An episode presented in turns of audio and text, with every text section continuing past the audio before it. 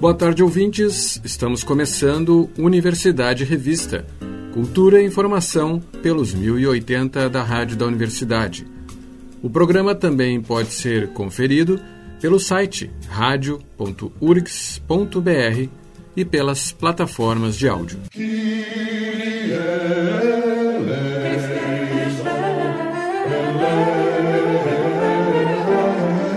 Neste mês de fevereiro, um dos coros mais tradicionais do estado está recebendo inscrições de novos participantes.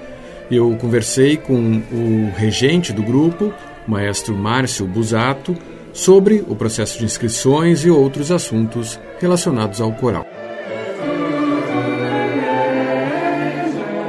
Maestro Márcio Busato, do Coral da PUC, entre outros grupos, né, entre outras atividades aí, é, mas falando aqui uh, hoje principalmente sobre o Coral da PUC, que está com inscrições abertas para novos cantores, né, maestro? Agora já estão abertas e vão até 21 de fevereiro e logo em seguida, então, é, vocês fazem audições. A gente vai ter audições para cantores novos, é isso, mestre? Exatamente, bem? primeira vez.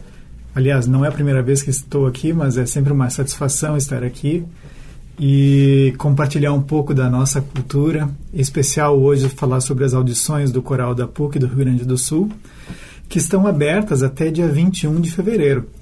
Então nós temos basicamente agora dois grupos, não um só. Nós temos o Coral da PUC, que é o coral tradicional, que já tem mais de 60 anos. Ele foi fundado em 1956.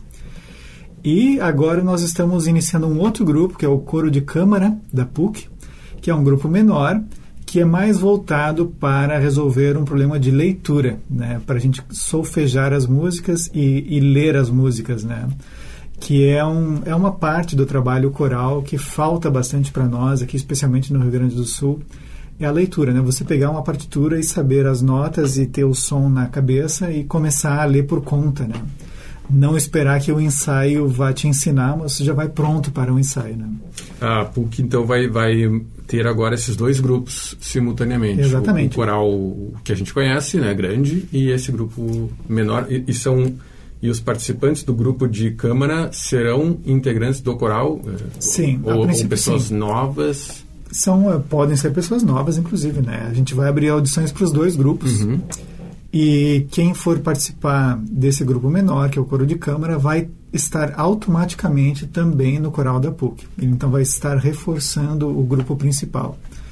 Mas é uma, uma alternativa para a gente tentar então resolver essa problema, esse problema de leitura.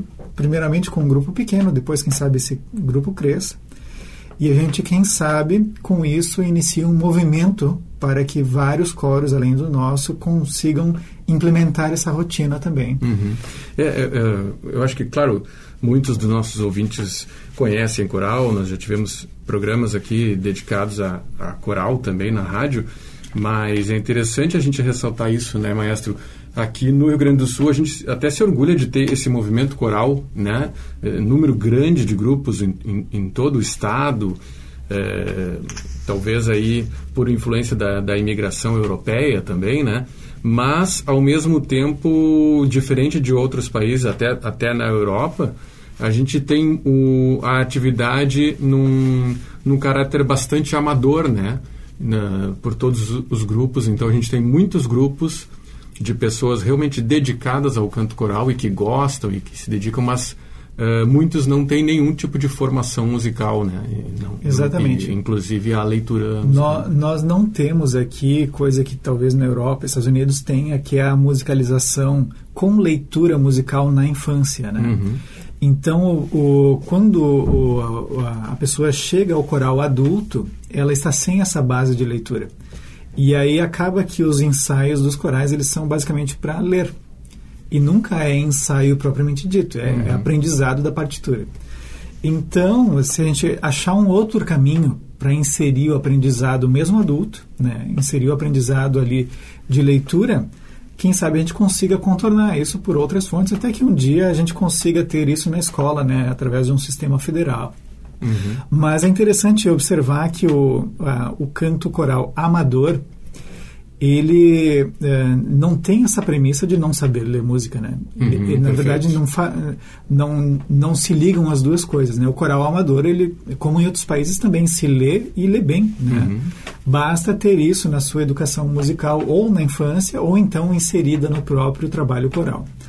O que se diferencia do, dos coros amadores para os profissionais é basicamente a remuneração, que aqui no Rio Grande do Sul a gente ainda não tem um coro remunerado, mas do Paraná para cima se tem vários, né? São Paulo tem coros bastante bem remunerados, enfim. Mas, mesmo no ambiente amador, a gente quer que essa atividade eh, continue evoluindo, né? E a leitura é fundamental para fazer repertório, fazer melhor feito, enfim. Bom, a PUC, é, assim como outras instituições que, que, que têm a, a música como parte de suas atividades culturais, é, já teve várias fases aí, orquestra, grupos maiores, grupos menores, né? E, e como outras instituições também sofreu um pouco em anos anteriores uh, redução nesse, nesses quadros aí. Mas nos últimos tempos a gente observa um, um crescimento novamente dessas atividades, né, maestro? Da, da, especialmente as atividades do coral, né? De, e apresentações.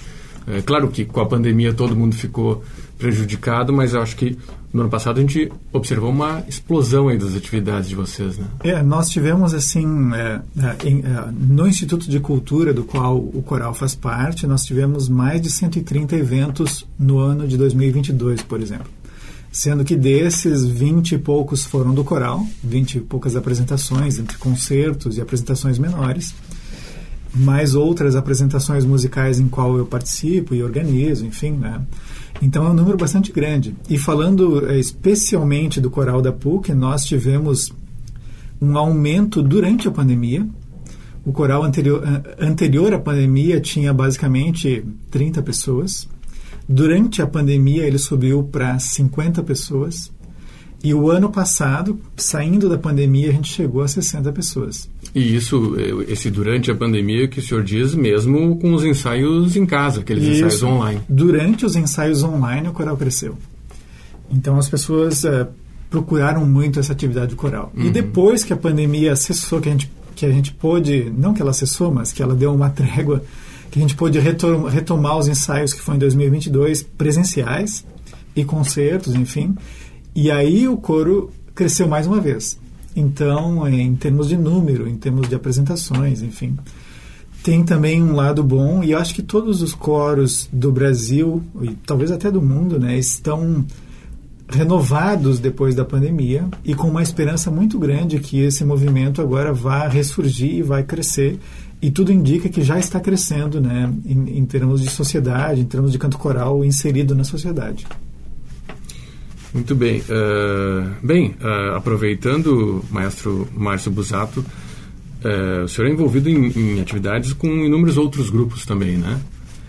É, eu, eu agito bastante, eu digo, digo que agito porque eu estou sempre envolvido com bastante concertos, séries, eventos, enfim minha atividade também na Associação Brasileira de Regentes de Coros. Eu faço parte da diretoria representando aqui a região sul.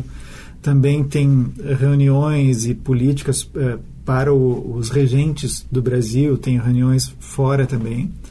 O ano passado estive na Argentina falando com representantes da América Latina, por exemplo, e outros eh, da diretoria tiveram em outros países, como por exemplo a Itália. Então a gente está envolvido bastante com o canto coral, não mais só no Brasil, mas no mundo.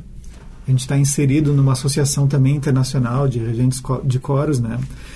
E eu vou nisso eh, ocupando meu tempo e tentando deixar um pouquinho também de mim como um trabalho voluntário. Alguns uhum. festivais que eu faço, eu faço de forma voluntária, como um festival de música sacra, um festival de música renascentista que é, é parte da minha ideia assim de valorização e de, de popularização da música escrita originalmente para coro que ela, ao meu ver, está um pouquinho esquecida e eu gosto de dar visibilidade. E os festivais têm sido excelentes.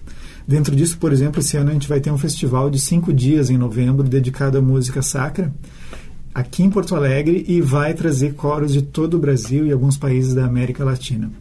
Então, todo um trabalho que eu faço, além de, de grupos que eu também trabalho paralelamente, né? E gosto de estar envolvido de dia e de noite, enfim, a música faz parte da minha vida desde os seis anos de idade, quando eu comecei a cantar em coral. Beleza. E a PUC, dentro desse crescimento que a gente falava antes, o que, que a gente pode destacar aí para esse ano, para o público que, que possa esperar? Olha, a gente está é, é, com várias, várias linhas de, de pensamento na programação. Né? Nós temos sempre um concerto anual, que é um concerto que acontece é, na semana de aniversário da PUC, que é o concerto que a gente mais hum, com mais antecedência consegue prever porque ele acontece todo ano mesmo. Este ano ele vai abrir o festival de música sacra, então com coros da Argentina cantando junto conosco obras de Ariel Ramírez.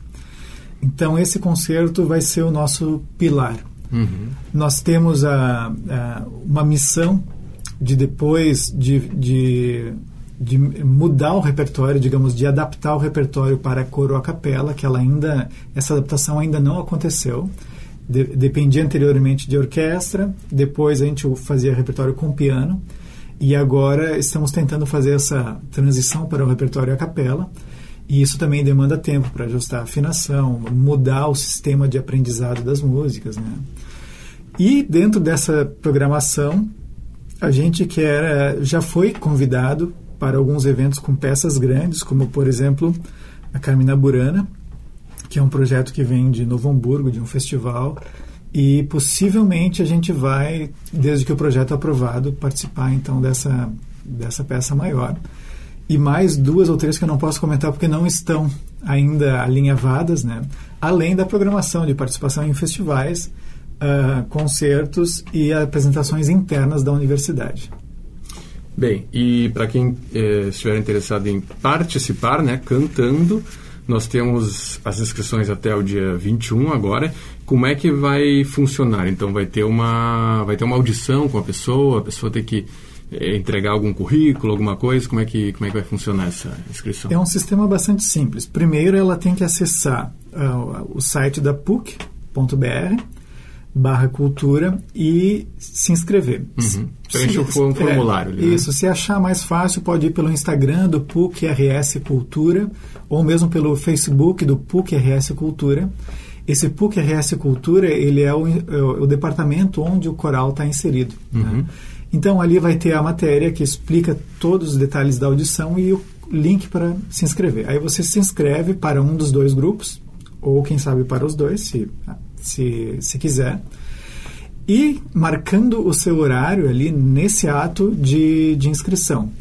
A pessoa vem no horário marcado e eu faço exercícios e também para o coro de, de câmara, leitura também, um pouco de leitura musical. Os exercícios musicais são escalas para ver a tessitura, se alcança grave, se alcança agudo, se a afinação está boa, se o ritmo está bem. E a gente pede, assim como pré-requisito, que tenha experiência já em coro. Porque o, o, trabalho, da maneira que ele vem vindo, ele não é de iniciação. Uhum. Né? Então a gente pede que já tenha essa experiência de pelo menos dois anos cantando em coro previamente, para então fazer essa audição. Mas é super simples, dura 20 minutos, a pessoa vem no horário marcado e a gente começa com exercícios, faz um aquecimento.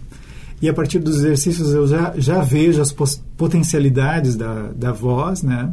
E no caso do, do coro de câmara, a gente faz uma leitura de três solfejos, que eu chamo que são linhazinhas curtas de quatro compassos e a pessoa pega, lê a sua, a sua melodia ali, eu já tenho noção do quanto ela pode ler. Bem tranquilo.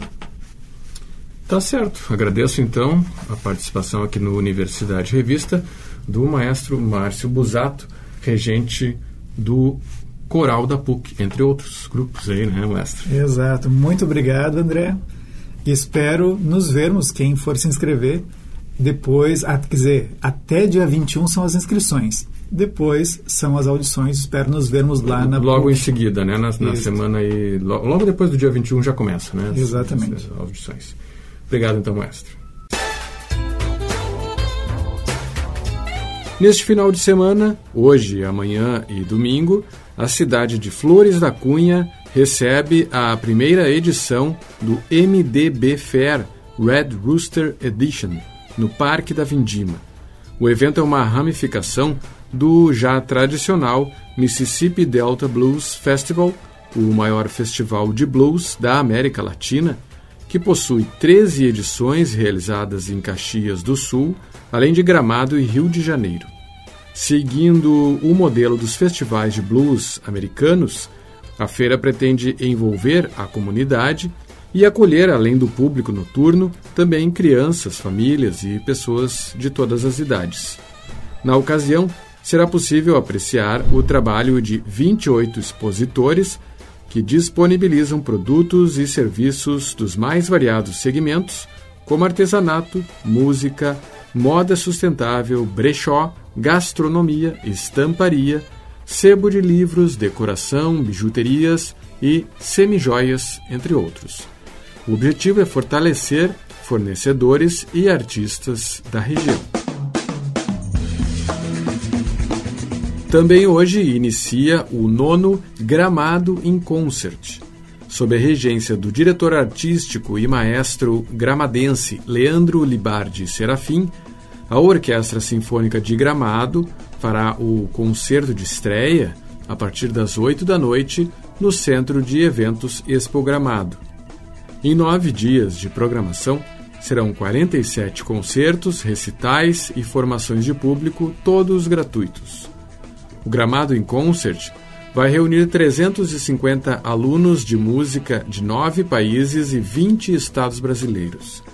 Com direção de Leandro Libardi Serafim e Alan John Lino, o festival vai levar música de qualidade para diversos locais de Gramado serão 10 concertos no Expo Gramado, nove concertos itinerantes em hotéis e instituições sociais, seis concertos e recitais na Igreja do Relógio e três recitais na Vila do Vinho da Praça das Etnias, dentro da programação da Segunda Vindima em Gramado. O Vita Boulevard receberá nove concertos e recitais, além da festa de encerramento com a Big Band do festival.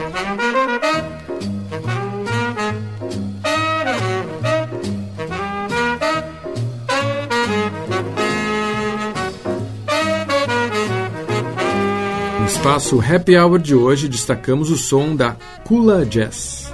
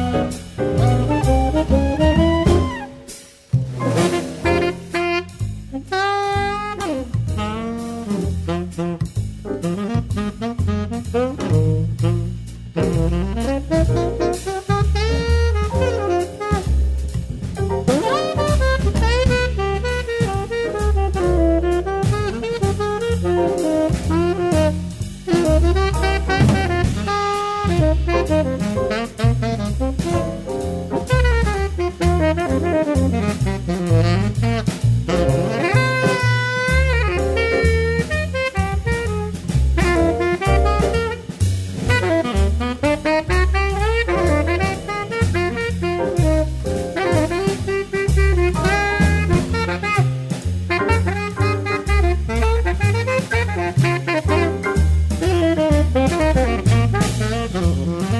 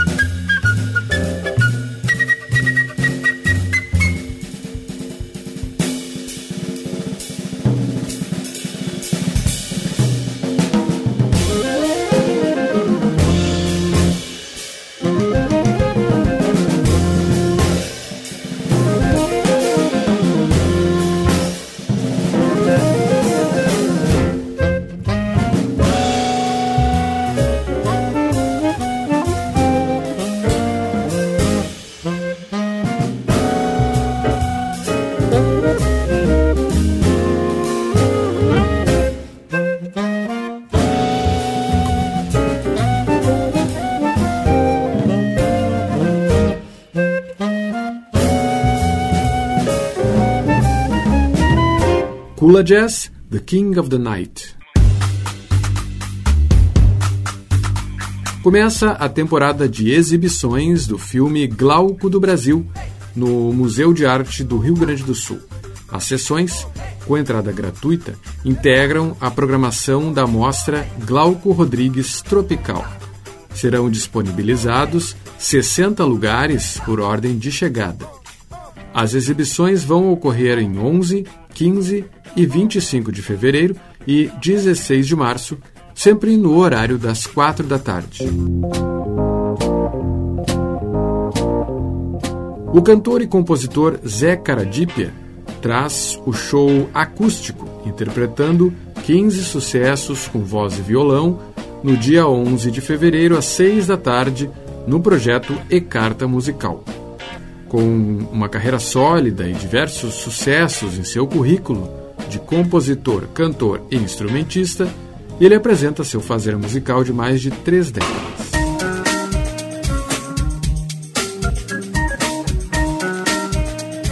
O Cine Farol divulga sua programação de filmes para o mês de fevereiro, com seleções dedicadas a toda a família.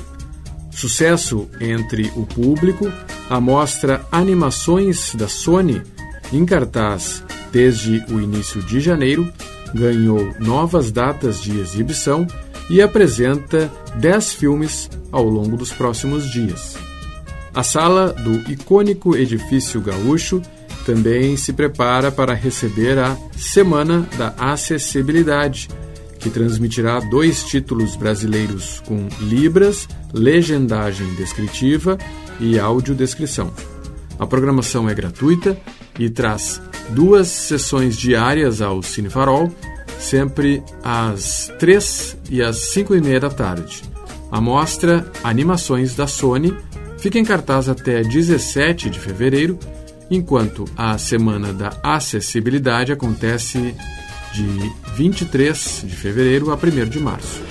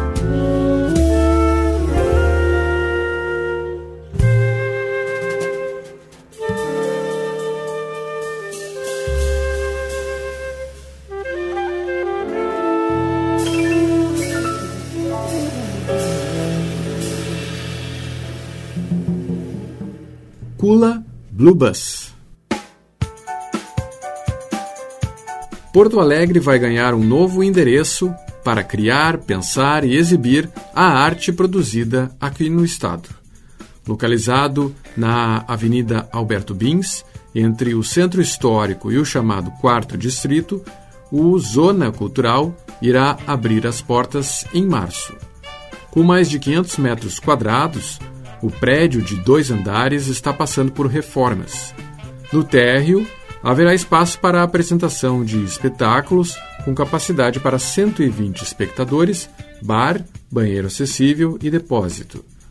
Já o piso superior vai contar com saguão, camarins, duas amplas salas de ensaio, aulas e reuniões e banheiros para público e artistas. A intensa programação vai oferecer peças teatrais, performances, pocket shows, eventos, cursos e oficinas.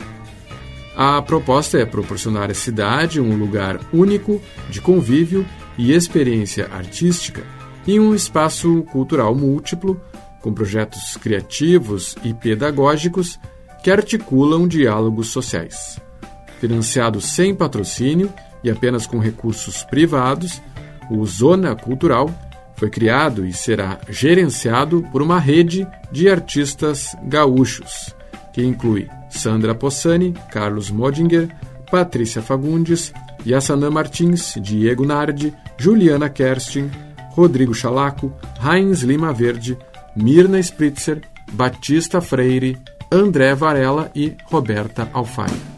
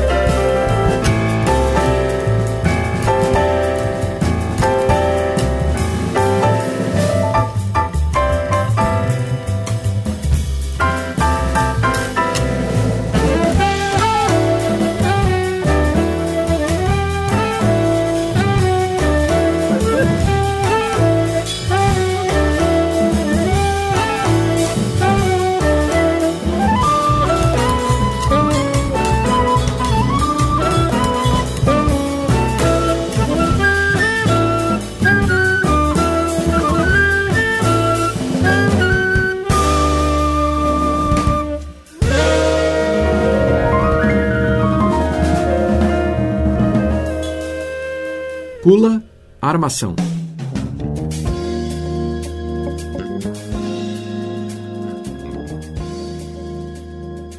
O Universidade Revista de hoje vai ficando por aqui. Trabalharam nesta edição do programa Mariana Sirena e Cláudia Heinzelmann na produção, com a apresentação de André Grassi. Na técnica, Jefferson Gomes e Vladimir Fontoura. Seguimos até a Voz do Brasil, ao som da banda Kula. Estamos ouvindo Shankar, O Universidade Revista volta na próxima segunda-feira, às 6 e 10 da tarde, aqui pelos 1080 da Rádio da Universidade. Até lá e um bom fim de semana.